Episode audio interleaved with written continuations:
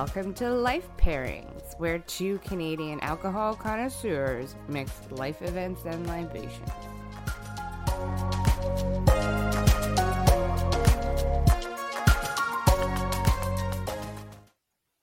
Hello, I'm Carla Richards. And I'm Brittany Lacing. And, And, this, is, is Life Life Pairings. Pairings. you jerk. Because life is hard. it's a pair with alcohol. Watch out for the squirrel, hide your cat, back up the nuclear reactor, and get your eggnog into cups with antlers. Because today's life pairing is the film National Lampoon's Christmas Vacation with spiked eggnog. We're talking Harvard, Betty Boop, and the Mustang E. Ooh. Very we have a special guest, Carla. Woo! Uh, you know her, you love her, friend of the pod. Uh, Lena F. Newman is live for you here. Hello, everyone. Hello, ladies. Hello. Hello. Thank you for doing this. I'm excited to do this one. This is This is um, like my favorite thing ever.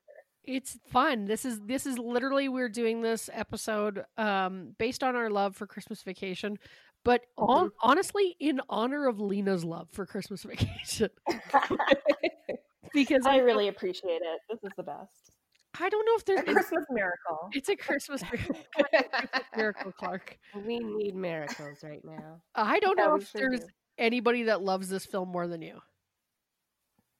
Maybe my brothers? Yeah, you're probably.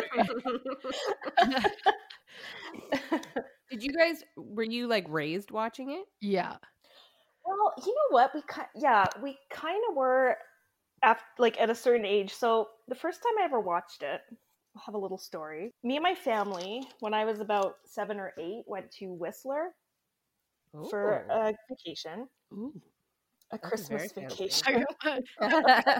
Christmas um, vacation. um, so no, my parents and, and us three kids went to Whistler, and my parents were meeting up with my dad's friends from Australia. So there were lots of adults there, and then we were kind of the only kids. So one of the nights uh, they went out, and we got one of those. We were staying at a condo, and we got one of those um, kind of like babysitters that just like, works on the resort. Yeah. oh yeah. So Also known as an uh, uh, also known as an Australian, I'm guessing. yeah, so it was an Australian with dreadlocks and yeah. so he came to and he was a guy he came and looked after us and we were staying in it was somebody's condo like it was a rental so they had all Hmm. these vhs t- tapes and one of them was christmas vacation and that was the first time we'd ever seen it and even though we were really young like i was like eight and my brothers would have been like six and the other one was like i don't know one so he doesn't count but but we were like laughing so hard and so we showed my dad later in the trip we're like you gotta watch this and you know when dads like scream laugh yes. Yeah.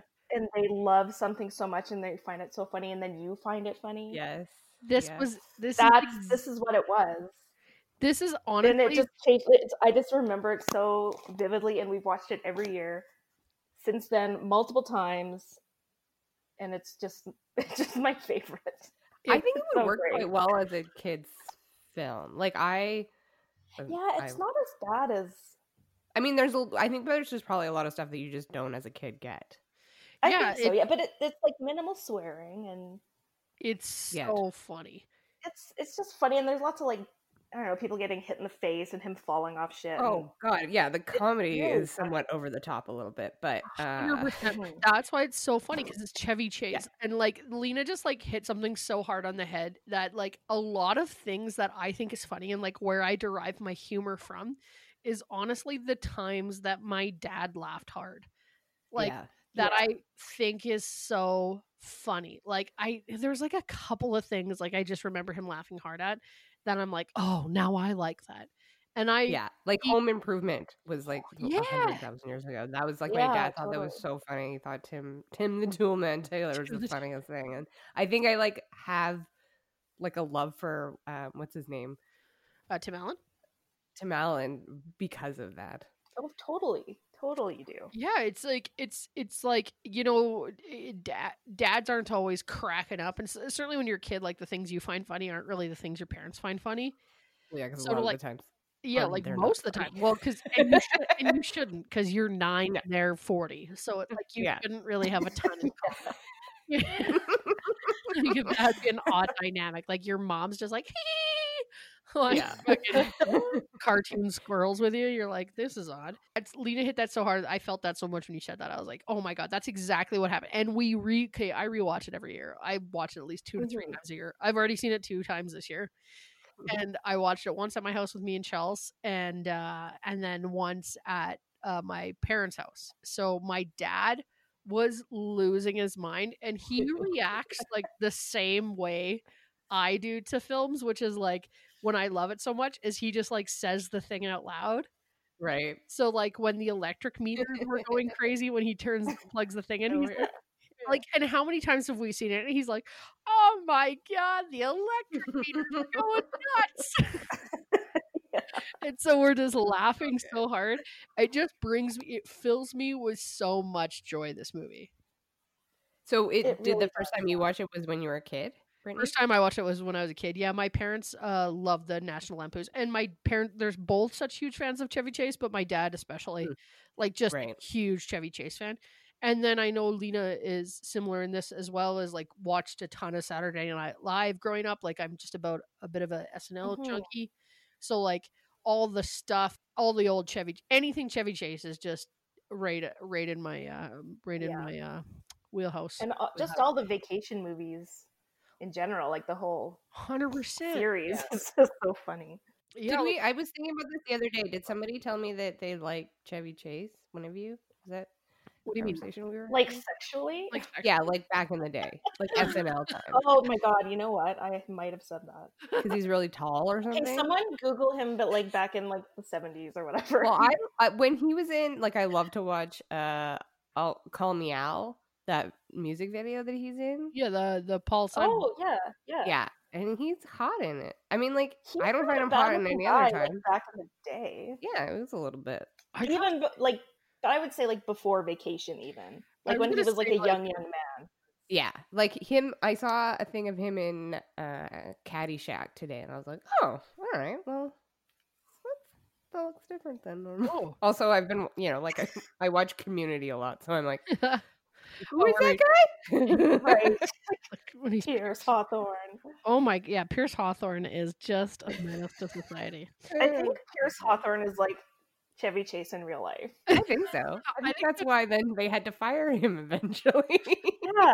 Well, he just like well, it's pretty well. It's pretty like commonly known, right, that he's not like very easy to work with. yeah, I think he's like th- that's the thing is we were so Andy and I were talking about this uh, when we were watching the film because obviously like his first note was did everyone in this film go crazy and I was like no no no like that's Den- uh, Dennis Quaid right Dennis oh, that's Randy Randy- Quaid Randy- Randy Randy Quaid, Quaid yeah. went crazy um I think Chevy Chase was just an asshole from day one Yeah, so I think you're. Yeah, I think you're right. and eventually that stops being fun yeah. Yeah, I, I I don't think he's like. I think he's just like prickish through and through. Like he's not like an Mm. absolute monster. I think he's just a guy that's just like, you know, he's been grumpy probably since he was ten years old. That's probably what makes him Right. so funny. Yeah, that's probably Yeah. all it is. He's just like a grumpy asshole. yeah, which is cute but when he it, it contrasts with most of his a lot of his roles I feel like a hundred percent. And that especially yeah. that and that he's that's so positive but you know it's until he loses it. no, but you know Yeah, what's funny exactly. Until he loses it.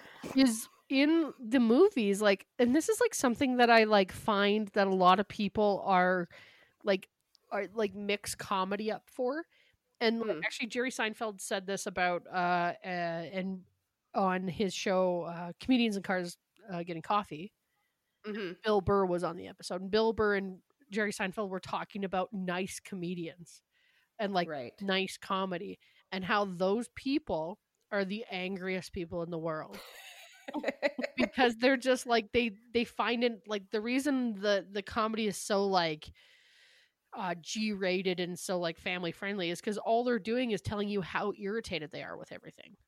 right. Which is like Brian Regan and Jerry Seinfeld. Like they're not really like easygoing people who are like That's true. a laugh a true, minute. yeah. They're just constantly irritated and it's very funny. And I mean, you, Seinfeld is just him complaining, I guess, a lot of the time. yeah, and if you watch Yeah, Chevy that's all it is. But if you watch Chevy Chase in Christmas Vacation, it's not like he's like an easygoing guy. It's not like you're like, oh, this is like the movie's funny because he Yeah. is so overwhelmed with anger and just constantly trying to suppress it. But he has a situation. So okay, yeah. so I'm going to tell my story first, and Yeah, then I want to yeah, go into like yeah. the Griswold syndrome. Um, so I actually am. I'm late to the late to the game. Um, I grew up watching Muppet Family Christmas, which is all of the Muppets, like Sesame Street and Fraggle Rock, and then the Muppets, all going to uh, Fozzie's mom's house and singing a lot of songs. So I made my family watch that uh, repeatedly. So I didn't see it until I was with a boyfriend, uh, and I went to his family's house for Christmas Eve, and uh, we watched it. I also had my first proper Caesar, like fond memories of that situation. Also, probably because of the Caesar. Let's be honest, that's my favorite drink now. Well, so of course. uh, that's the first time I've watched it, and now it, we watch it every year. It's not quite my type of comedy now. Right. I'm a snob. I'm a comedy snob. I like political comedy. Um, but the thing that gets me with this movie is that I have Griswold syndrome. I have always wanted a big family Christmas, and my expectations for events, as you two will know, is fucking insane. it's high. it's a bunch. yeah yeah so i feel very much for him and i think that's kind of like there's this sort of loveliness of being like i know the pain that you're feeling and then the anger that follows because i think part of it's like turned inside too Is that what Griswold syndrome is? Is is like looking inside, or sorry, not looking. Is good. it's having very high expectations for events like Yeah. especially for Right, that makes sense. Yeah, because Yeah. he's very like thinks everything's gonna go his way. Yeah. and it's gonna be this huge big thing, and then it all falls apart. And I think also, I don't know if I don't think it's called Griswold syndrome, but it's called something like that, or Christmas vacation is like a term that's now used for overly decorated houses. yeah. Yeah. Okay, So- that makes sense actually. Well, that's Yeah. our family was often referred to as the Griswolds because what happened was we used to go down to Sandpoint, Idaho, uh, all the time for uh, uh, summer vacation, and one year our 1992 Chevy Astro blue van blew its motor at the Chain Lakes turnoff. Very Oh, yeah.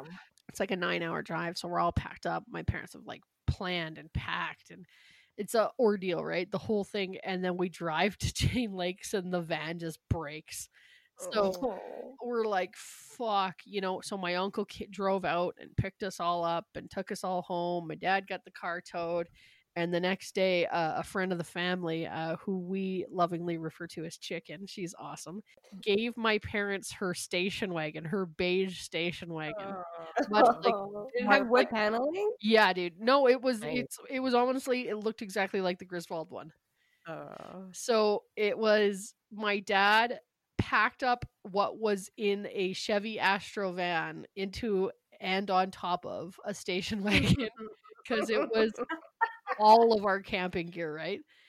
And uh, pulled a tent trailer behind it, and she he she said to him, "I don't like. Will the station wagon pull it?" She said, "You give her. I don't care what happens. to That station wagon. You guys aren't giving up your vacation."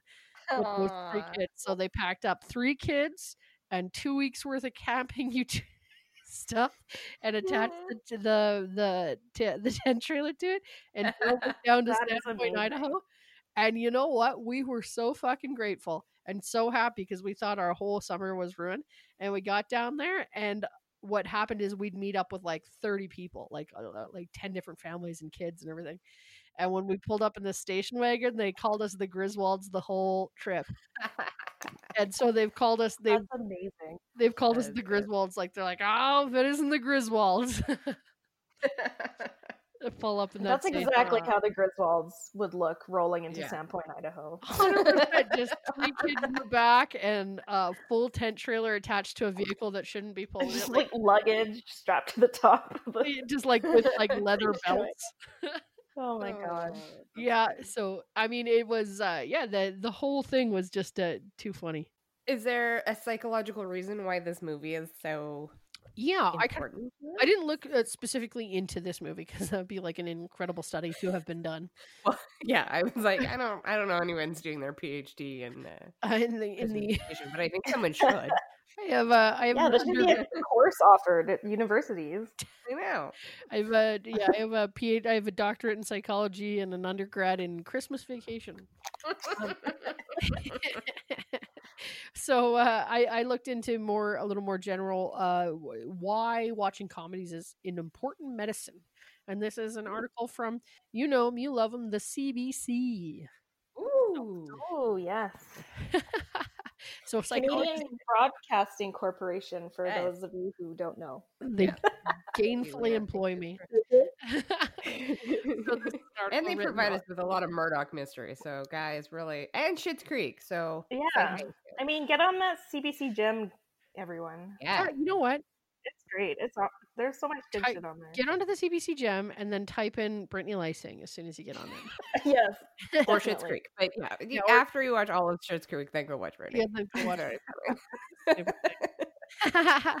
so this is fun. This is uh this is an article on the uh, cbc.com. Are comedies good for us? How does watching comedies affect our mental and physical health? Uh, for answers, we turn to psychologists and experts in the media, health and wellness, psychology fields. Uh, a, they're a complex. They offer a complex visceral response because there is a lot of different types of humor, from wordplay and self-deprecation to slapstick and dark humor. The way comedies and humor registers in our brain can vary, making uh, the neural activity in response to a very complex, or making the neural activity in response to it very complex. Uh, media psychologist Dr. Pamela B. Rutledge. Oh, that's a name and a half. Nice. I like it. Like if you named your Sounds daughter hard. Pamela B. Rutledge, like that, She's bitch going on to be president of the United to do something special. Actually, this is CBC. She's going to be prime minister. yeah. Or the Prime Minister of, of Britain, yeah, Yeah, Yeah. Rutledge. Rutledge. Uh, she's director of the Media Psychology Research Center in California, as well as the Faculty of Media Psychology program at the Fielding Graduate University. There you go. There's a place where they would do a PhD in Christmas vacation. they might actually, yeah. Like I would mean, to ha- she truly does have a, a degree in media psychology. Yeah. So this is yeah, it's very uh, uh media centric. She says that multiple brain regions, including both cognitive and and affective components, are involved in identifying the social disconnect that makes something funny. Uh, cognition is necessary to get the joke and the omission, the emotion that is involved in enjoying humor and production, uh, and the production of visceral responses. Different regions of the brain are activated depending on the type of humor uh, it is processing. For example, the frontal lobe uh, is there to process the information, and the areas that draw on learned experience and direct motor activities, such as laughter and emotional center, to evaluate the pleasure trigger that reward. And that reward comes from the punchline of a joke. So it's like, it's all very like it's your brain is like, oh, we talk about this in comedy all the time. It it's tricking people. You know, it's like Right. it's going one way and and then playing on something they maybe didn't think was going to happen, but it's close to them in some way. You know what I mean? Like the the um like the twist or the the expect you you play with the expectation of the joke. Yeah. I think though the next time that no one gets your joke, you should give them that little psychological. Oh, I think so too. your joke is funny. I'm going to tell you something. That would be funny. You'll be like, just a second, everyone. Let me pull up CBC and I will explain to you. like a little dry lysing, a little dry. Uh, yeah. Uh it's i'm gonna i'm gonna uh, tell you something a little secret about um uh being a comedian. They usually get the joke carla i've designed it in, Well, that's good. i've designed it in such a way that there's a fail safe response. Like i'm not up there like so you you know like when you're on the toilet and you and you know anyways this is a shit joke. I'm joking about shit that's the thing about comedy it has to be explained to you in a way that you're familiar with and that sounds really basic but in all honesty that's what christmas vacation is doing it's like taking your family and putting it in front of you and then making fun of all the things you've seen and done before because like the oh yeah, the turkey being burnt at your family thing and then the dog eating it and choking Yeah. on it wouldn't be particularly funny in the moment. No, but five years later, No, yeah, exactly. But or like yeah, eating and, like- cat food in Jello. oh, that's they're- how, okay. Sorry, I didn't get that joke ever. And then I was like, that looks like this year because I have a cat now. I'm like, oh, that looks like cat. Okay, now that makes sense. I'm sorry, guys. I will just cut that out. But now I'm not an idiot. Don't cut it out. I just realized it was in the Jello after 15 years. there is great effects to watching um, comedy that are good for you for your mental and physical health. It's an important medicine, says Dr. Rutledge. The reality is that we know if we are getting clinical depression or anxiety or insomnia, we need other kinds of treatment. So laughter isn't alone in going to solve it. So basically, this goes on to say that it's actually like really important to be able to like when you're in a bad space with depression mm-hmm. or anxiety or just sadness 2020 sadness then Yeah. you need like uh you need a place to go where you're like okay this makes me laugh every fucking time Yeah. it makes me feel good every time like and that's something like i i mean i hate to oh, this episode is about christmas vacation but that is truly what happens i like put that movie on and i'm like okay this is like a little bit of an escape Well, and I think too, like, um, because all of us have said it's kind of a tradition as well, and it has positive. Not only does the film have positive memories of watching it before, but also that there are situations in which you will have memories of similar situations of, like, say, turning, not being able to turn the Christmas lights on because you didn't press the button in the garage that no one ever knew what it was for, anyways, and right. Yeah. yeah you know so i think that's probably a, a large part of that comfort is you feel involved in the film and it has it's like almost part of your history Oh my god, Totally. there's so many parts in there. Like even when you bring up that little part, like just even when they Mm. turn on the lights and the neighbors, Yeah. Elaine Bennett is next door. Oh. Her name is she Margot. in wasn't the, very well known then. I think. Yeah, was this Seinfeld had only been on for like a year or something? no probably not because this came out Well, this came out in. December first, nineteen eighty nine. So when, did Seinfeld Seinfeld? start? I feel like it was like eighty nine or ninety. She was She- on snl for a little guess while she too, wasn't right? really. Yeah, she wasn't really well known. no Well, she wasn't known at all, actually. and apparently the guy is christopher guest's brother i think Oh really? her husband. And Christopher Guest is from Spinal Tap. And way more importantly, Princess Bride. He is the So- six finger man. Oh. oh, Also, also just as important, is married to Jamie Lee Curtis. Oh, I didn't know that he is. To a Yeah. whole six degrees thing here. I know. Yeah, that's it. I know. Um, so Seinfeld was released on July fifth, nineteen eighty nine. So that would have been um Oh, so couple yeah, like before.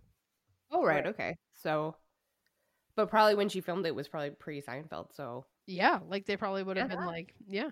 So uh I love that she's in it. I love her, and even though she's like a Oh. dickhead, the dickhead neighbor, Oh, she's, She's so. I love funny. that she's in it. also, She's I'd be fucking pissed. Oh my god, yeah. Could you imagine living next to the grid the Griswold? Oh god. And also the fact that like I, I love it because it's like the perfect murder. Did we talk about the perfect murder is to stab someone with an icicle? Is that on this podcast? also apparently the, the perfect uh destructive thing is to wreck somebody's very fancy um I assume that was a musical like Oh, the, the stereo. yeah, their stereo with the uh an, which is essentially like an ice pick because it melts and then nothing they don't know. that was And funny. why is the carpet all wet, Todd? I don't know. I know it like that Margot. where him. I why- could quote this movie like forever. It's yeah. Oh, it's probably my favorite movie of all time. But I do only watch it at Christmas. I'm just looking up all the actors now. Yeah, Todd and Margot. That's who live next door in Yes. Christmas Vacation. And apparently that I didn't put it in my interesting facts or anything, but that is the house from Lethal Weapon that they live in. Oh, really? Oh, really? Oh, cool. Murtaugh's house. So So this was probably on a like a lot, right? Like yeah, a it was on the back lot or whatever they call it. So I think like it's probably that neighborhood has been used up quite a bit, but yeah. Because even there's parts of Christmas Vacation where they pull out to show like the Griswold house, and it looks like not real almost. Yeah, like yeah. from I afar. it- Like I know that they use a real house like for the front and everything, but any other psychology? Uh, no, it was mostly just like uh, just just understanding laughter and why laughter makes your brain feel good, and that it's kind of you really uh, when you laugh, you're firing on all cylinders. Just to boil down those points, they were a little dry to read that all for from the article, but So you are a mental health um professional. certainly that's what Yep. I. Anytime anybody doubts my profession, I say I'm a certified mental health professional. I'm going to talk about the National Lampoon history. Ooh, So Christmas Vacation is the only National Lampoon that I have seen. oh my God, you got lots. Yeah. To, you got a lot of films to see. I do. I do. Would you say like this is all very highbrow and would be um, associated with like one of the biggest universities in America, one of the smartest? I mean, I wouldn't, but Okay. I I did say No. I did write down Harvard in the show notes, so I don't Yes. want to. Alert. Yeah, so the Harvard Lampoon was a magazine that started in 1876. So, as somebody said, in so there's a really good documentary called Drunk Stoned Brilliant and Brilliant Dead, which is about the National Lampoon history. I think now there's the Stupid and Futile Gesture or something on Netflix Right. which may be the fictionalized version of this. Anyways, you can only get it on iTunes, and it's a super pain in the ass to get. But it's all about the National Lampoon's history because it's not just films. That's not where we started. So it actually started as part of this uh, magazine in or like whatever, like university paper. And mm-hmm. the guy said like it's basically like where you would go to like have fun before you followed in your father's footsteps at the bank. Right. So in 1969, three of its staff really enjoyed this and they didn't want to just leave it in university. So they got the magazine licensed nationally. And the National Lampoon first edition was released in 1970. It was marketed as a more mature version of Mad. If you Oh. Right. I Yes. I if I Mad- remember yeah, Do you remember Mad? right. I remember Mad. I I remember re- Mad. I remember Mad. I watched the show. I will probably watch that more than I watched SNL, the sh- Mad TV. I did Yeah. enjoy it, but I didn't watch it more than. SNL. yeah. I did love Mad TV. Yeah. So throughout the 70s, they actually had a lot of comedy writers write for them. So Michael Donaghy, P.J. O'Rourke, Mike Reiss, who's from The Simpsons, and John Hughes, who wrote Christmas Vacation. Right. And did you know this? Home Alone. Hmm. Oh, really? Yeah, John Hughes wrote a ton of shit. Well, I know him from like 16 Candles and all that rubbish. Right, Right. yeah, That's he- guy. Yeah, rubbish, yeah, totally. It's a little, you know, it's very different. Oh, so he's basically written like two amazing. Oh my Christmas god, movies. he's written so many things. Shout out! I just want Uh, to give a shout out to Chelsea, who uh, I already ran out of booze, so I texted her, "Bring more booze up to the top level." And you know what? She, in, like a good sister, she just brought seven cans of beer. Uh, God bless you, Chelsea. I wish I was there with you. so this so the magazine had a lot of trouble because it was very controversial i mean they like if you look at any of the covers for it they had like one where was, there was like a dog and a gun against its head being like if you don't buy this magazine we'll shoot this dog I do remember that seeing that article. yeah so there was like a lot of that stuff so they had a lot of trouble getting advertisers because you know it's pretty controversial and then eventually they tapped into like jose Cuer- jose cuervo and um because obviously who buys these magazines? A lot of people who drink a lot. So whoever you want to put your advertising there you go. So there's kind of two main uh, founders of this doug kenney and henry beard and they're very different people. Doug kenney feels like to me at least from sort of what i've read is a little more on the hippie side very creative um, and henry beard is much more like what you would expect from a Harvard person. Like, still, all of them are very funny, but just very different people. So, Right. it sounds like a crazy kind of workplace. Like, the way that you um, pitch an idea is to get super shit faced with them, go home, write the article in the morning, and then get it back to the magazine as soon as possible. that sounds a lot like this, Carla. Yeah, I think so. I think we're basically running the beginning of the a- National Lampoon. Sure, Uh, certain one one may hope. so, anyways, one of the guys kind of suffers a bit of a mental breakdown. Doug Kenney. He moves to Martha's Vineyard to write a novel. Um, it just sounds like a very. It sounds kind of a bit toxic place. Like there, there is a reason. Like creative rock and roll. This is what it kept kind of being compared to. Like doesn't go very well. It's like when you have just a bunch of people running around high and drunk all the time, sometimes not productive. Sometimes accidents happen. Yeah. And sometimes people have mental breakdowns because of that. I mean, Yeah. people have mental breakdowns at normal offices anyway, so that's not a no judgment on that. But anyways, so they they start to expand. They do an album called Radio Dinner. It does very well. They do a second album and they're like, "Oh, we should film this live like as a stage show, but we need actors that can sing." So they brought in John Belushi uh who I did not real like I've seen him in Blues Brothers, but I did not realize how versatile a singer he was. He's very, very I don't think I knew that either. yeah. Oh, I didn't know. No, it really good. And Christopher Guest again, who I mentioned. Um, I mean, obviously he sings in Spinal Tap, but doesn't sing in Princess Bride, so I don't really know what the point of anything is.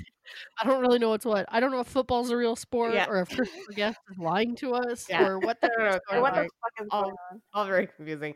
So they expand this also into uh, a, the National Lampoon Radio Hour, and this brought a bunch of people from Chicago's Second City.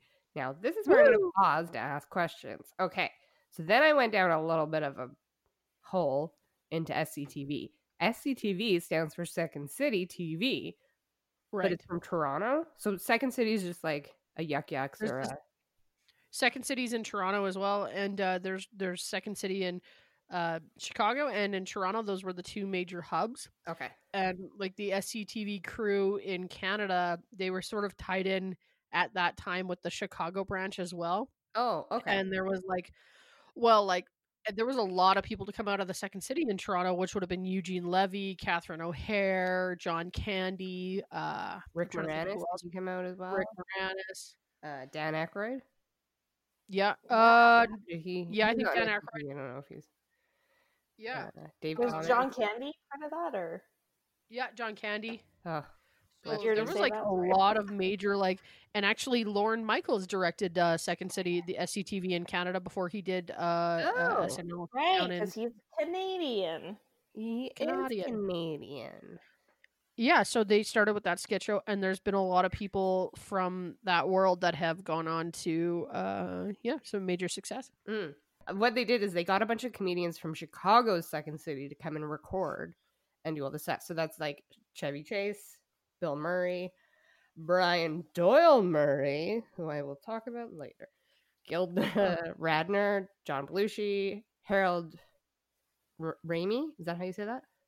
Yep. and then again Christopher Guest. So then the radio show, because obviously they have all these like amazing actors, that expanded into a stage show in New York, and John Belushi actually kind of largely acted as the director for all of this. So, Oh, so SNL started, and they took everybody, like oh, from S, yeah, from uh, they certainly from the Chicago. There were so many people that came from SE, um, came from the Second City in Chicago that went on to like Chris Farley, even like it, it, it Oh, continued on. oh, cool. Yeah, yeah. Anyway, so yeah, they and even like the writers and stuff, they start poaching as well. Like I think they said like half of it was Second City and half of like of the SNL um conglomerate, let's call it that. That's not the right word. Was yeah, half Second City, half people from Lampoon.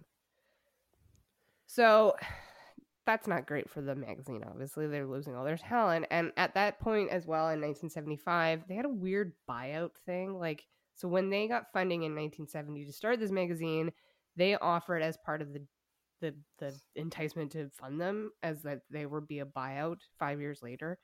I don't understand it. Had a lot of math, and I was like, nope, I don't understand.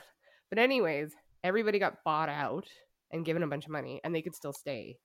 But one of the founders, Henry Beard, left and he said he would never speak to any of them again and that he hated his time there. So, like everybody else in this documentary talks about how like great this place was. Although it sounds very toxic, it sounds very sexist.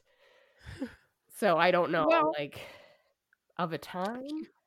I gotta be honest with you, like, yeah, like things like back then were. That's why we try. We're trying to change them, but it's Right. hard to go back on something and be like, it was a very misogynist environment. You mean like, oh, you mean like every environment that ever Yeah. existed? That's true. I mean, like, I don't know if if uh, like in there they had a lot of women with big breasts that they would take pictures with on their just like company sofa.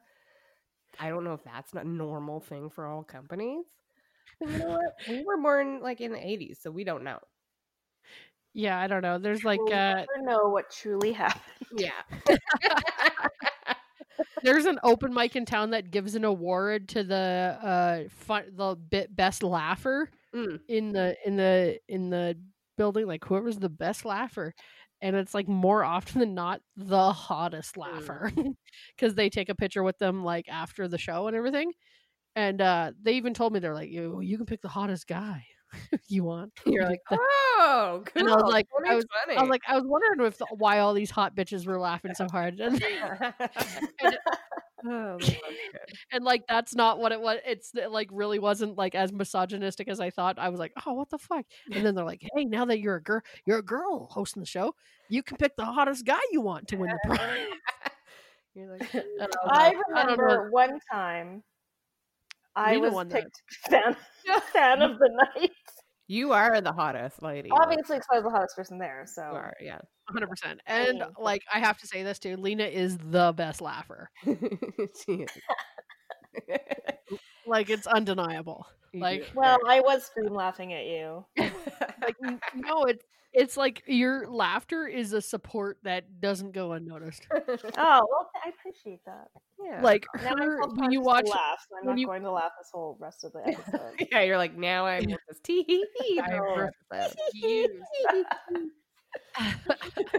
which is still super cute. oh no. Uh, okay, so the other guy that's doing this is Doug Kenney. He sounds like, like I said, he was kind of the hippie of the group. So he stays on because they are talking about filming this movie.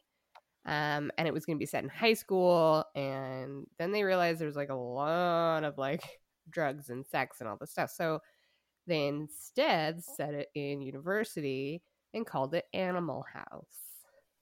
oh well, you two are the cutest thing I've ever heard. Um, so this is in 1978. So I've never seen Animal House oh it's because I Uh, assumed it's maybe watch it. not for me. Oh, uh, i don't I know don't think. You know what? I don't think I've ever seen it. has Kevin Bacon is in it. It's Oh. a it's a show about a sorority. It's a it's a classic. You have to watch it. Like I if you so. you know like it spawned. They kind of said like it spawned like old school and um, absolutely. All It's that. uh Okay, I'll have to make a note to watch. Mhm. it's uh it was John Belushi's like major breakout film. Right. Mm. It was uh it was it's an absolute classic. It's so funny. It's like it's kind of almost it's like a it's it's almost a spoof on like how crazy like the sorority is, you know. Right. Yeah. Johnny uh, Galecki, That's right. 100%. Rusty, went on to be in Big Bang Theory, and he probably made like five million dollars an episode. So good Oh, for I you. Oh yeah. little Rusty. I do have to say his character. We've totally off the history story, but that's okay. But um, his character when I was watching this was much. He he's the adult in this film.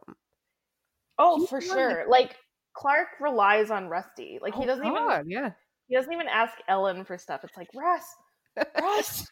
yeah. And no, like, it's like no, he's a Rusty. The character of Rusty, because it's not always played by the same Right. actor. They're always different, different. Um, has always been like the one helping Clark. Right. Yeah, he's always kind of helping. Like he's very, and he's also just like not just like a. He's not like a helping hand to like bring a thing of lights out. Hmm. Like there's a lot of like uh, emotional like reliance on Rusty, which I find a very funny. Like when Clark's like, "We checked every bulb, didn't we, Rusty?" Yeah, Dad. I, I mean, I think so. And then he checks Yeah. his wrist and he's like, well, yeah, and you know what? Okay, because I was kind of looking at stuff like this, Hmm. like researching a bit. So that apparently that's a pretty um common like Chevy Chase joke to look at your wrists when there's nothing there. And, Oh. Oh, look at the time! Apparently that's one of his gags. oh, Oh, kind of- really? cute. Yeah, like I read that. So when they have the character of Rusty doing it, I don't know. It's kind of funny. Yeah. I Maybe love a that. I actually like, love that. Tribute a Oh, little yeah. to Chevy and To- Yeah, it's kind of a So call, it's kind of a Chevy callback. Well, would you look at the time? Yeah. Yeah, because apparently he did that. I can't name a time he did, but um, apparently that was because of him. But that's such a great scene too, where he's like, "Gotta feed the hogs. I've got those bills to pay." I know it's so good. It's so like exemplifies the fact that he's like a 55 year old man stuck in a 12 year old body. yeah, totally. Um, that what uh, that even even the daughter's a little more childish. She's like, "Oh my god, I don't want to think about what he does in his own bed. I don't want to have to be lying there all next all night next to him." And then Ellen's like, "Well, She's like, I I'm have sleeping with in your the bed next to your father. father." Don't be so dramatic.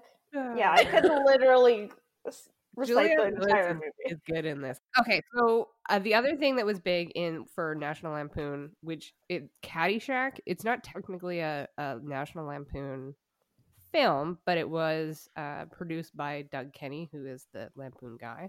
I don't And think I knew that. Chevy Chase, Bill. Murray. Um, I also have still not seen this film, even though you think like as a child of a very keen golfer that I would have had to watch it a lot. Maybe yeah. I don't know. Um, Chevy Chase called the filming of Caddyshack a nocturnal film, mostly because there was a lot of cocaine. Really? Like, apparently, even they kind of showed a, a bit of a clip in the in the um, documentary I was watching today, and like they zoom in on the back characters, and they're just like heaving a ton of like coke off of like a little platter. Oh, jeez.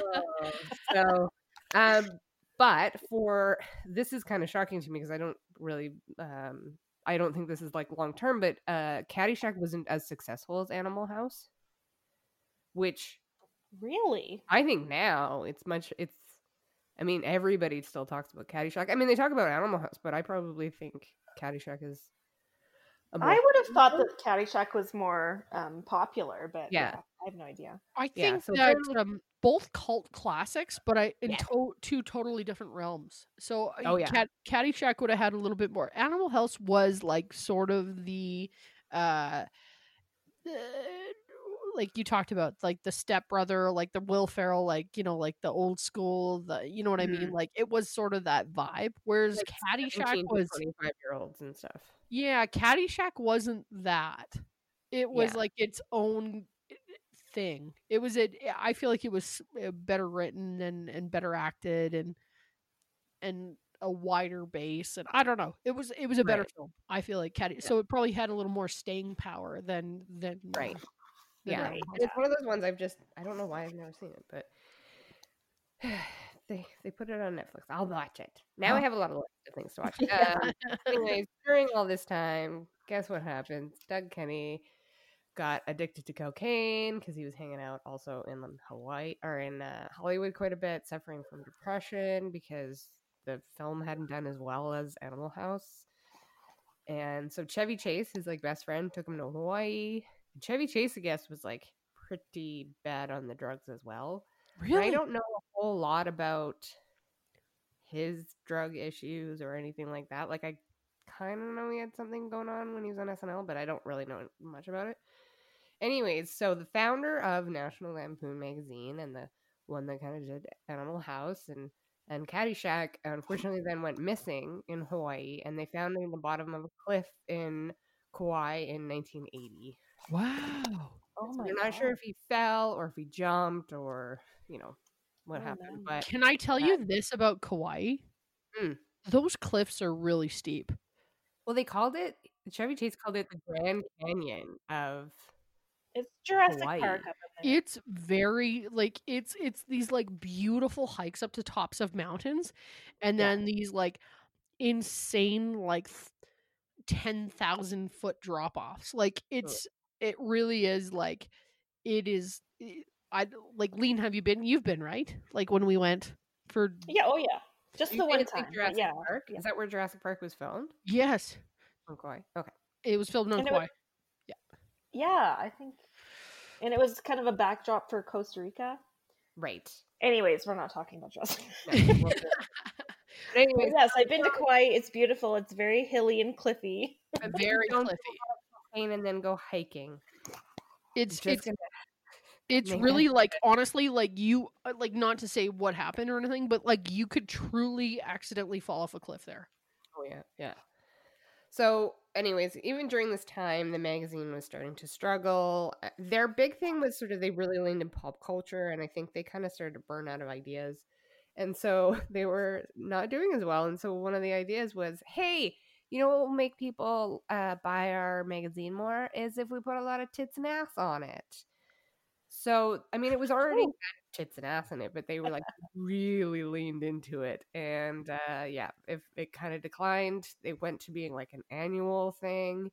And then the final magazine was in 1998. oh 1998 was the last one I know, which is very late, but it is like Um, I, I i'm surprised after all the success of all the movies and stuff like that the the magazine was still happening like the movies. I mean, uh, if you look up, there's actual an article on Wikipedia of like all the National Lampoon films. They're still going. Like I pretty thought, I pretty much thought that Van Wilder was kind of the end, Hmm. but they've Yeah. Well, there was that um that va- just vacation with Oh yeah, um, that's right. With Ed. there was another vacation Ed- yeah, and that was in like I feel like 2014 or 15. Yeah, I Well, think that's pretty is in it. recent. Yeah, but I guess that didn't do very well. Did it? No, I think financially it did better than any of them, but Oh, I right, mean, okay. come on, it's not. I think it's not. it's come on, not- now get real. the tone of this film is not we're too cynical now i think for christmas vacation in a way even though like i don't know i don't know if it would work as well now if it came out Well, it definitely was. It was from a different era. I mean, it was Mhm. this idea that your dad would pack you up into this like broken down vehicle and travel across the thing, and like yeah that that that is a tone of the film that I think was uh, reminiscent of that time.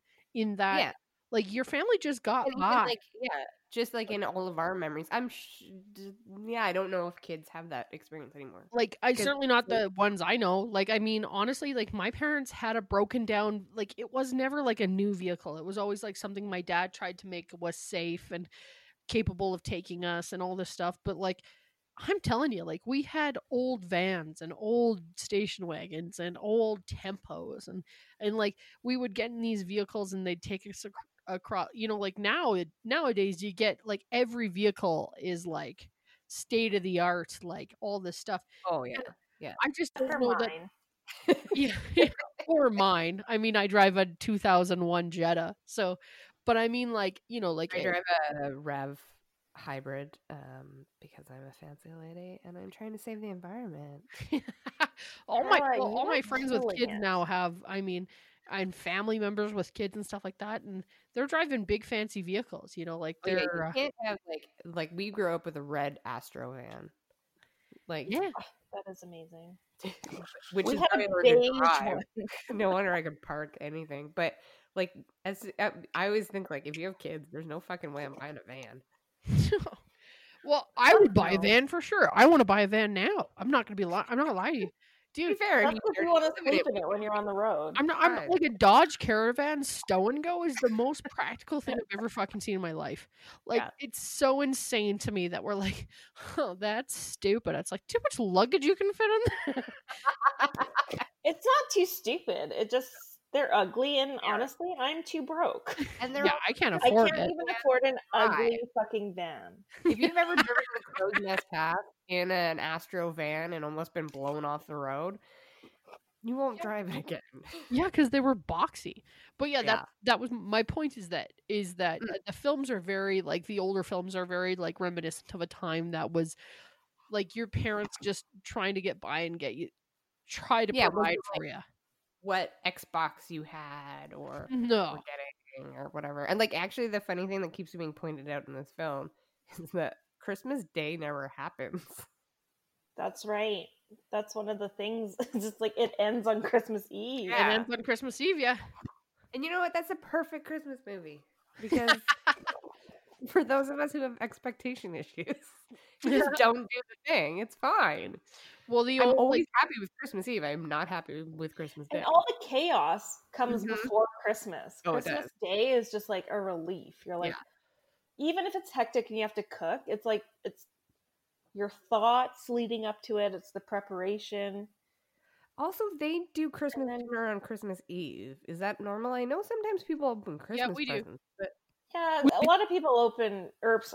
well, yeah, they open their- they A lot of people, When do they um, turkey. have dinner on Christmas Eve for sure. Okay, um like instead of Christmas Day. yeah, we did. That's a Yeah. for us. or you was, have two if all of your Oh. parents are divorced. Right. we always had Well, two. yeah. We we just like on our Norwegian side of the family, uh, we did a big Christmas Eve celebration, Right. and then on Christmas Day, that was really when you got your presents and stuff like that. But Christmas Eve was more about dinner and family and celebrating and waiting for Santa and like.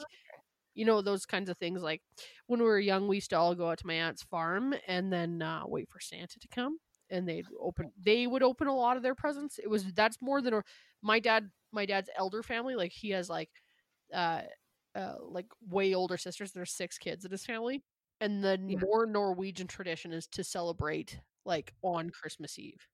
Right.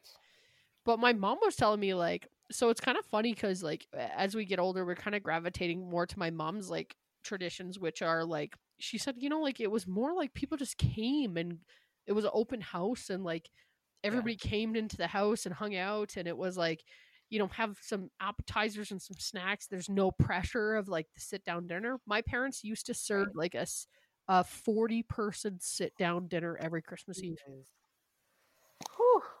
I had like a lot of. I was a That's amazing. grandchild of divorce, so I had a lot of families to visit. But we would just do like little visits throughout Christmas Day, and then we would still always have the dinner at our house. right And Christmas There's- Eve wasn't as big a deal. christmas eve is like the huge part and then christmas day we're so hung to the bloody tits we can hardly breathe so the whole what always joke happens to me. honest to I'm told not to do anything, and then I just get shit faced. It's our, our whole family's always just gunned and then you can hardly even function christmas day but it's for the kids so you got to get up and be a good parent a good auntie and a good uncle you got to you got to get up and build You got to the make toys and. Brittany, do you have a news story for us? Sure. Um, this is a fun news story that, like, you know what? The, doing like movies is always an interesting thing where you never know, like, how am I going to find the psychology on this movie or how am I going to find the news story on this movie? Mhm. But Christmas Vacation truly is such an event for everybody around Christmas that uh, this was easily findable. And Oh uh, yeah, I was Jeff- gonna send you, like seventeen different news articles that I found. uh, this is uh, this is a fun thing, and I, I I did just watch it. The Chevy Chase reacts to the Christmas or reenacts the Christmas vacation scene in the new Ford Mustang Mach E ad. So this is the new uh, Mustang that is the uh, uh, electric Mustang, and he Totally does. electric, non-hy- Sorry, this is not the point of the. yeah, I'm fairly certain, totally electric. so course let not. me get What's this straight. These guys, these guys, they only hate the environment half the time, and they hate the environment the whole time. I don't know. so What's the uh, body like on that Mustang? Are we talking like classic, new? What, no, not at all. It's totally fucking different, and I hate it. Um, I don't know. It is honestly not my thing for sure. I mean, I am a, a classic Mustang fan. Uh, it it is, but this is the thing too. Is like you can't always stick to what, and this is, I guess, a wonderful anecdote mm. for the vacation films. They have to evolve. They have to. They have to be with the new generation. It Yes, has to because be in, the the body. We can continue this metaphor. The body of the old Mustang would kill you now. Why? So, Oh, like if you got into an accident? Yeah. Really? yeah. Well, I don't know. That's yeah, like- probably. That's like all the old cars. That's why they're not so boxy anymore. Is yeah, they'll you're more likely to be killed in them. But and you well, weren't. now, I mean, now everything is also like crumble. Like it'll crumble once it gets hit, so that Yeah. the frame of the car takes the impact, not your body. Like that's the funny thing for like that's the difference between millennials and boomers. Is the boomers are like those old cars were made to last, and it's like Yeah. yeah, they made sure humans weren't. Like yeah, You know the car will survive, but you won't. yeah, it's just like the- it's just like in our day, you we used to work fifteen hours a day. It's like, and then our job would still be there. Yeah, for someone else, you fucking old crunch. It's like Uh, actually this happens in Christmas Vacation. They crash, and I think the kids end up in the front seat. They the They do, yes. They crash into the Christmas tree lot. yeah, that's what they That's go. not safe. Come on, Clark. I, I just let him go past you. Remember, and he's under the seventy. He's under- oh god. So actually, when I Yeah, read, the, the log truck. That honestly Yes. made my that makes my dad die of laughter. oh, mine too. My when dad he's loses. stuck under the log truck, like, can you even imagine? That's so funny. That's like the funniest thing ever. And there is something about that time where, and I'm not saying it's right, but it is like certainly something that I grew up in, where the the man overreacts and the woman is just there to calm the situation down, like Yeah. you know, like that. would- Clark. Or Oh, just Come on, Clark, let him pass you. that's what she decides. Slow down and let him pass. And that was like that. Honestly, like that scene is truly like a callback to all our childhoods of our mothers just being like, Yeah. My my mom was like, "Oh, for God's sake, Kent, we don't need to be going 160." Like it's, you know, it's it's very like reminiscent of my childhood, which I think Yeah. is why it makes me laugh so hard because it's just like. Oh my god! So this, is- I I actually thought when I read the article that it was going to be a play on that particular scene where they're going in and out of that truck, but it's actually um which i thought was a little more clever so good thing i'm not in marketing which is when he plugs in the christmas lights because obviously it's an electric car and you plug it in so there's the tie there Oh. Oh, nice. yeah so he's outside and he's trying to plug in the lights and then uh, ellen goes into the garage and flicks the light on and then she plugs in the Hallelujah. yeah. dude his also his the in-laws his in-laws just shit talking him the whole time Oh. is She's Oh, so yeah. The mom is that's the lady from Everyone Loves Raymond, right? yeah doris uh I forget Yes. her name doris So something. Uh, Doris Roberts. Doris Yes. Roberts. Plays uh, Frances. Yeah. yes Ooh, I just looked at the four. Who bucks. is Yeah, um, Ellen's mom, yes. And looks like she they're just shit talking like they just the funny thing is like he's a good Well, when they're drunk the whole time, which is so funny. Mhm, she's always mhm. hiccuping. Yeah they're a little drunk the whole time and ellen's smoking the whole time. She's like d- she's like going to the kitchen and like firing off sneak darts. And like as soon as she lights it, her mom's like, Are you, Ellen, are you smoking again? oh my god the whole film is just unbelievable like I it's, think it's just so really a reenactment of anyone's family that has come together for Christmas. i think oh yeah, and when shit goes wrong, which that's inevitable. Yeah, I would like Lena, and I'm gonna see if she knows, uh, to deliver me my favorite monologue of Clark Griswold, and I'm gonna see if she can do it, and if she knows what it is, what I mean. Lena, give it Oh, to me. You know what it is. I I know what it is. I'm not looking anything up. You're like, oh, Cause you're not thinking of like I know what I know which one you're thinking of. Uh, I'll give you the first line, and 100 percent you're gonna be able to fill in the blanks. Okay. Uh, this is gonna be the hap hap. Happiest Christmas since Bing Crosby tap danced with Danny fucking Kaye. And when Santa squeezes his fat white ass down that chimney tonight, he's gonna find the jolliest bunch of assholes this side of the nut house. Scene. There you go. That's it. That's my favorite line in the whole movie. I do like that part. There is nothing, and I will say this, of comedy and anything like that makes me laugh harder than somebody actually breaking down and just like in the most genuine way delivering anger. Like Yeah. I don't think that there's anything funnier on this planet because it's it's it, it's this true it's this. I think we lack a a genuine uh response this day and age where everybody's so measured and everybody is so like oh well in my mental health um uh classes i've been told that everyone has their own way of doing things right? Like and we're all so measured so Yeah. i just f- fucking love it when someone loses their bananas and it's just like Yeah. this christmas sucks this fucking tree sucks uncle frank is drunk like it's just, yeah. and, And that that's his only that's his first rant of the movie. Then Yeah. he has the whole thing about Oh, his boss. yeah No, he does it. Well, okay, he freaks out when the lights don't go on, but that's a physical freak out. Oh yeah. Oh, and I do have a okay. So apparently, I know we are. This is podcast is three hours long now. But apparently, Chevy Chase he broke his pinky when he was punching the Santa. Aw. really So that's that's when he starts kicking and karate chopping everything.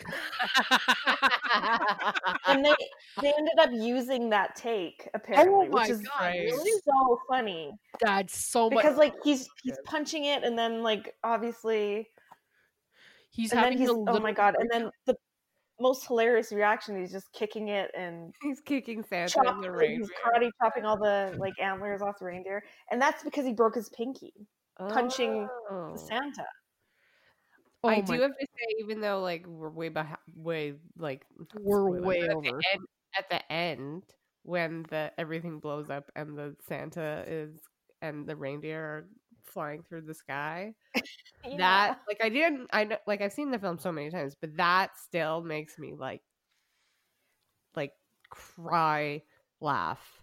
I Oh, know. And then Aunt, Aunt Bethany starts singing like "And the rockets." dude aunt bethany is like Oh, she's so funny. she is the uh eh, like eh, you know what's funny is like in a movie like this where everything's funny to have somebody put in there for extra comic relief like in mm-hmm. a movie that's so funny in every second of the film to have somebody else like designed in there for comic relief is just like a, a testament to how smart the writers were because Well, they're she, like she- she steals every scene that she's she in. steals every scene and Oh, how do you she's so steal a good. scene with Chevy Chase in it like how do you how do- that I also have to say that like ending scene of them singing the national anthem Santa yeah flying through like sewage gas is really I feel like what America is. so dude that totally. There's No. like this moment too. Like I love the cousin Eddie scene. Any of the cousin Eddie stuff is like Oh, yeah, a real winner with me because like fa- Randy Quaid plays that perfectly. He's so He does. funny. I think he is cousin Eddie. He is cousin Eddie. Is That's he like- still hiding in Canada or did we send him back to America? Uh, he might still be up here. I think he's in Vancouver. or something.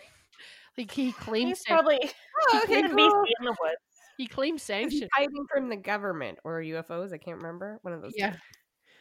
But he's so he Well, I think we should offer him, yeah. know, a safe. i would i'm happy with him. But like some of the Yeah. some of the Randy Quaid scenes like are so funny. Like and actually like it's not even him who I enjoy. It's Chevy Chase who I enjoy playing off him. Like yes. him being so like hold it together, keep it together. And like the straight. Is it called the straight man? Is that what he that- plays the straight man. Like he's never being the that that's why Chevy Chase is so funny is he's constantly he's he's playing the straight man the whole time. Everyone else around him is being hysterical and he's still the funniest guy on screen. Yeah, that Like- still works Oh, in for sure. Community. To be fair, he still plays the straight man in Community as well. Well, because he he's he's Oh God, yeah. he's so earnest in everything he's saying. Mm. So it, it's like a double down on funny because he's like, it's like he's funny and then he's serious about it, so it's even funnier. So when he's Is- talking to he Randy Quaid, belongs to Zadu or something in Community, isn't he? he's Part of what? the cult Zadu or something. Yeah, when he dies and he's like, he like gives everybody like a thing of his sperm. Uh, Oh my god, that sure, show went so insane. Dude, that show was so funny. I still haven't finished it, even though I Oh. was probably like watching it before everyone was watching it. But then I It was got- so funny. It's like honestly, like eh, I I I didn't watch it till later, and then I I just completely binge watched it, and like every scene was, it was like, it was I don't know what it did. It just like drew you It- into you this. know what? The reason that I think that's so funny is that it, it like we were talking about, it, it it plays on your expectations and it doesn't fit those expectations. It never right? does. So you have like Abed, Troy, like everybody plays with that. I mean, Jeff to a lesser extent, but sometimes. Um, I think he does. I think I think he constantly Well, plays sometimes it- no, no, no, but but to the um stereotypical comedy TV show where he learns a lesson at the end. Yeah. Okay, that's true. So, yeah, he's supposed to have the ex like he's supposed to change your expectations or whatever, but then he will just flip it right back, which is good. Anyways, okay, hold on. So, Oh did you god. finish your news story? Yeah. Chevy Chase. Okay. This is like two hours long. Okay, so we'll link the uh Chevy Chase ad to our notes so you can watch it yourself and judge his lighting slash plugging in Yeah, we'll link. So we'll link the ad for the uh for the um Mustang E, and you can decide on the body of the Mustang and what you think of it. It Uh, looks like a Volvo. I don't like it. So. but uh yeah, it looks awful. I don't care for it at all because it's just like what that's never a Mustang has never looked like that. You know what it looks like? It looks like a Hyundai fucked the Mustang, and the Hyundai's genes were stronger than the It was. Yeah. Oh geez. All right, so we decided that uh, the best drink to go with uh, Christmas vacation was the famous, you guessed it, rum and eggnog. Uh, it's seen I'm in many, eggnog just for brevity's sake. sorry, say again. I'm calling it spiced eggnog. You're calling it for- spiced eggnog. Okay, well, it's called rum and eggnog everywhere else. So I know. I, I called it spiced eggnog because it was shorter. I don't know. uh, it's I don't like to do what everyone else does. Okay. Well, for the for a sense We've of a too much eggnog and or no, a little too little eggnog a little too much rum. yeah, t- very little egg, not too much Yes. rum on this podcast. And now you're just tr- you're truly seeing like here's what I I hope that you sense from these uh, newer broadcasts where me and Carla get way too drunk is that you're just seeing a sort of more uh, we have known each other for a thousand fucking years so we're not being Mhm. to each other we're just there's a That's how we deep rooted love. that when the Yeah. other one says something dumb the other person is like i have a thing to correct from your dumb behavior earlier. If we were being true nice to friendship, each other, that means we don't love each other. oh there's a deep rooted love. So uh, mommy and daddy aren't fighting. We're just talking. It's We're not just- called spiced eggnog. We I'm better not be getting a divorce. we're not lena you're not the Not reason we're leaving. Christmas. Oh, I Uh, better not be. yeah, I okay, we'll keep in touch with you in our own ways. Oh, Um, God. So, so eggnog, uh, guys, guess what's in eggnog? Eggs Oh, eggs, yeah. Yeah, it's eggs, and nog. and a Ooh, little bit of I've actually had like pro- someone's actually made me proper eggnog with like the eggs and the da da da da da. I did not care for it. I like my fake store bought eggnog only. see not this. like this is a big dispute because the original people, like people who like original eggnog, say that the store bought eggnog is way too sugary. It's too much. It's not at Oh, all right. like the old stuff. Guess what, you Oh. guys? Sugar makes things amazing. That's why it Yeah. tastes good. Yep. Yeah. And all Uh, those What, what's the original? Like, how do you make like original traditional eggnog then? so the original traditional eggnog is is truly first of all eggs you uh take out the whites you use just the uh just the yolks. Oh. Oh God. So then you take five yolks, you beat them. Whoa.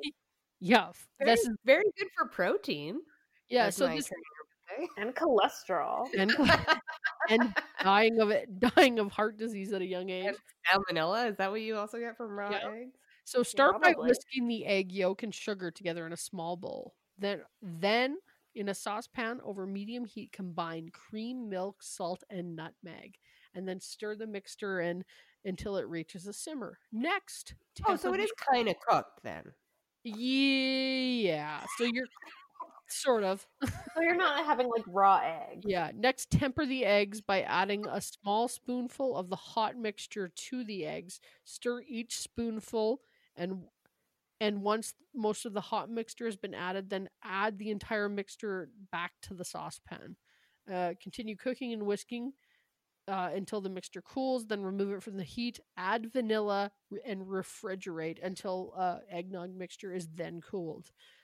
We like to, and then you can serve it with a little bit of whipped cream and a dash of cinnamon or nutmeg on top. But it is essentially uh, cream, eggs. It's like a cake that you didn't bake. It does sound very much like Oh that. my Yeah. God.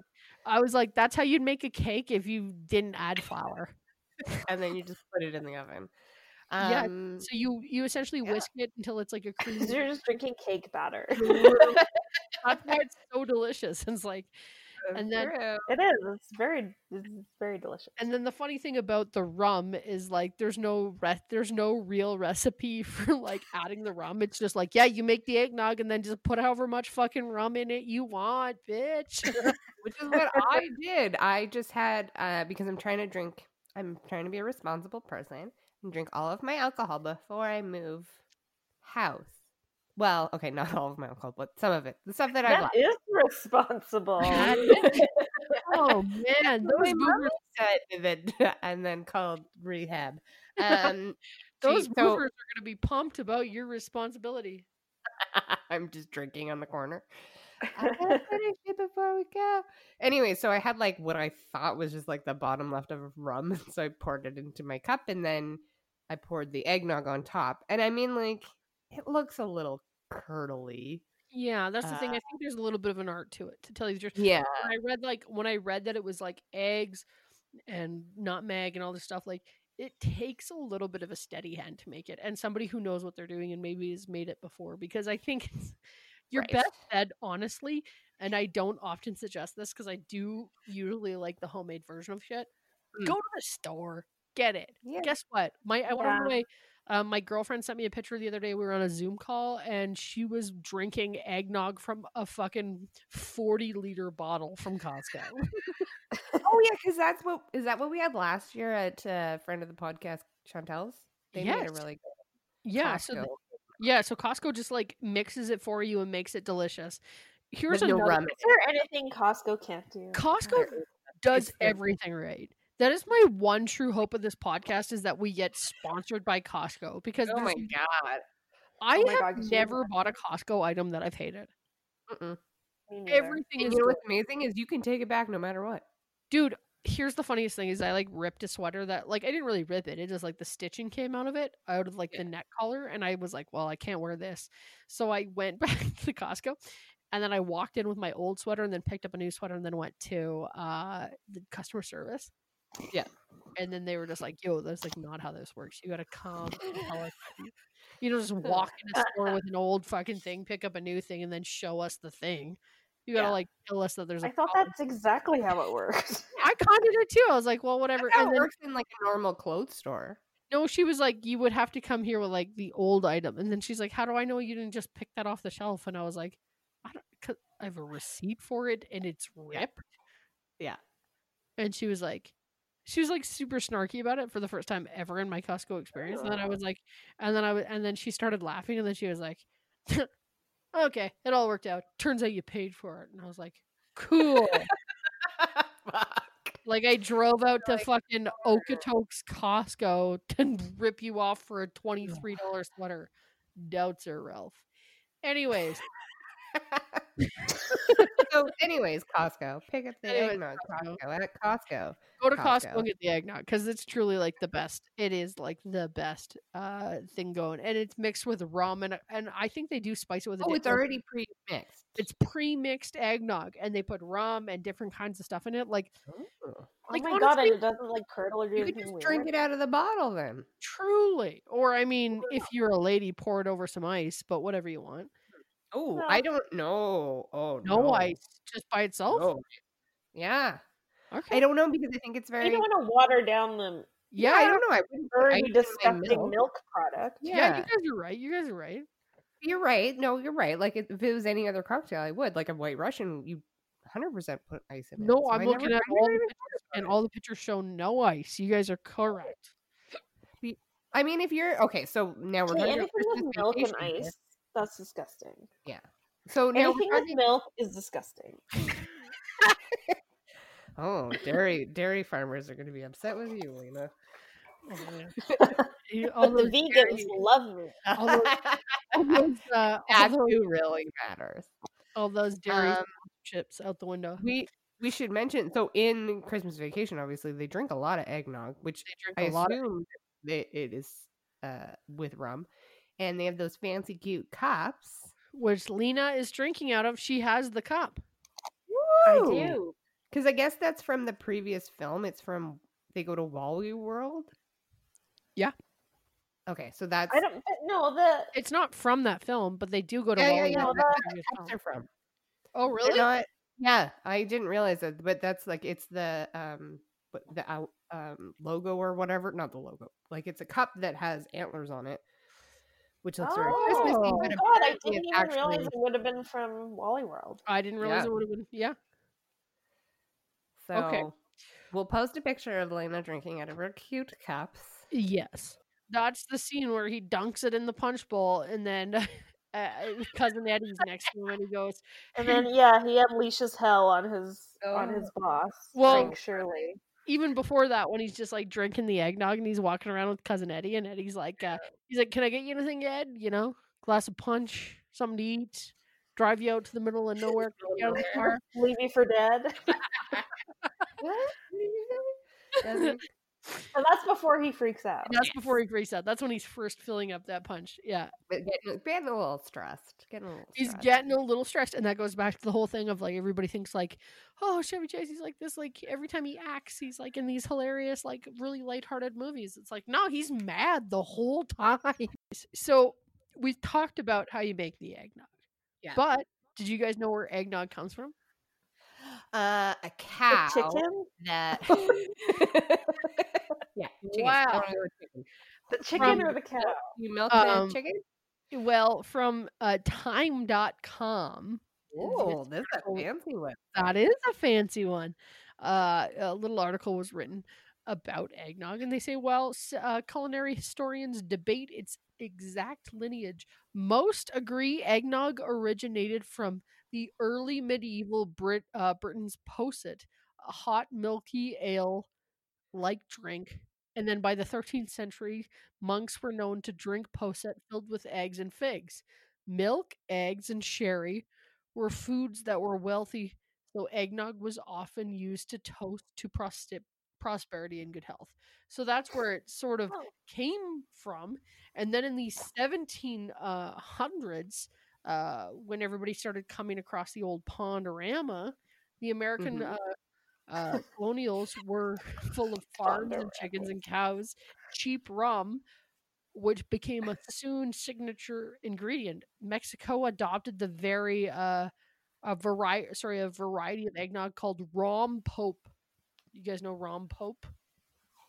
Like, is No. he the really cool pope, or is he the? No, I'm saying that's a that's like another like the I Mexican. don't think, no, he's not a pope, Carla. She said pope. She said Oh, pope. Oh yeah, that Rom Pope. Is Um, he the drunk pope? no. so then uh the Mexicans, the Mexicans adopted the rom they and they called it the they adopted eggnog, but they called it rompo.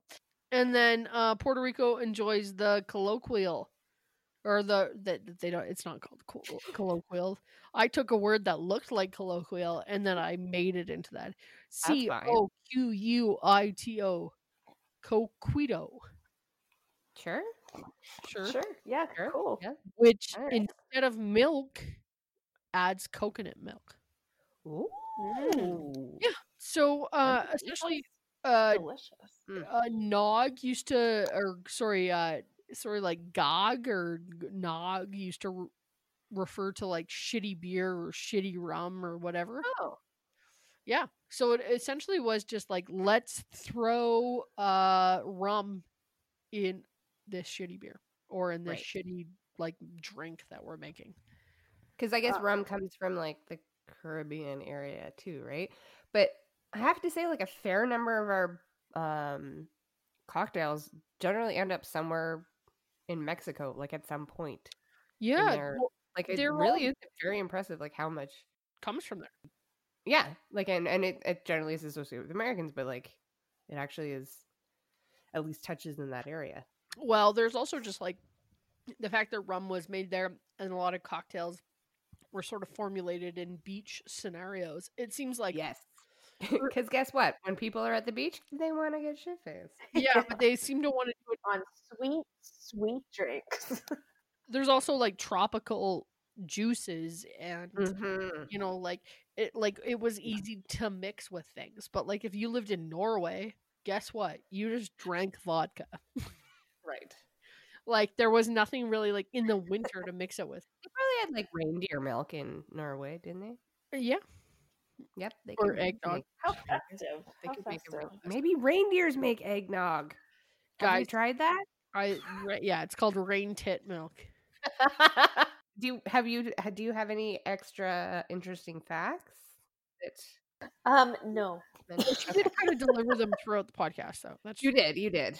Um, I have a couple. okay. My one that I'm so excited about, and I don't really know why, but um, Mr. Shirley, the boss, Mhm. Uh-huh. Brian Doyle Murray, Yeah, that's uh, That's Bill Bill Murray's Murray's brother.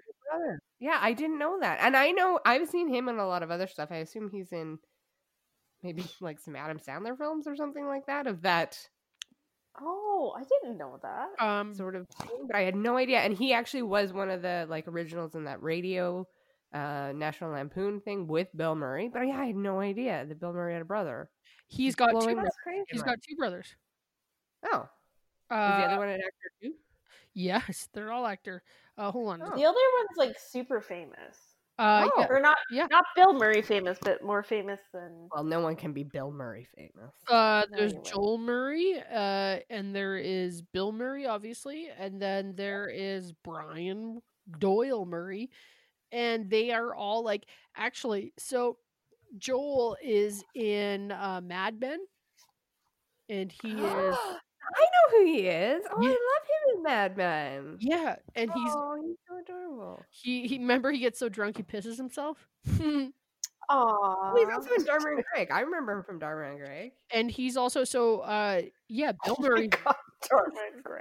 that is a blast from the fucking past. That is a blast from the past.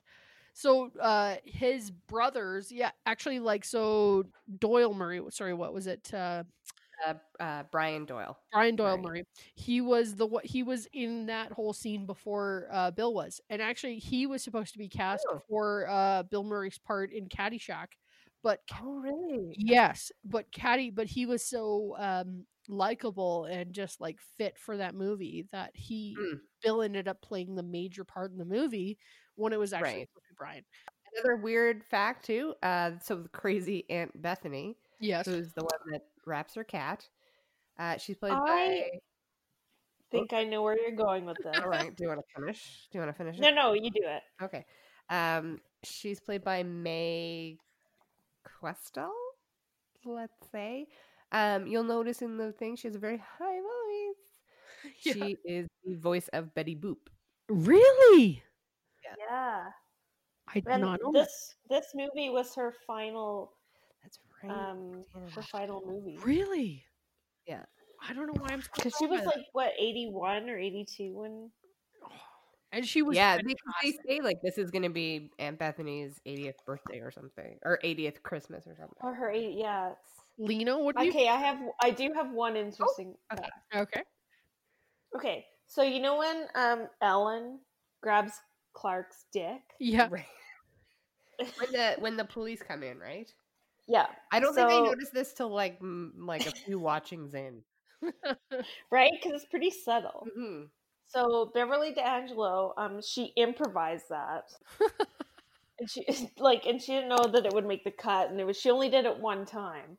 Oh, And- really? That's the cut that made it when she grabs his dick, and I thought that was so funny. I like that when she shakes shakes the wife's hand and then puts her puts her hand back there. puts him back on his dick. yeah. So that was improvised. So that's Mm. really funny.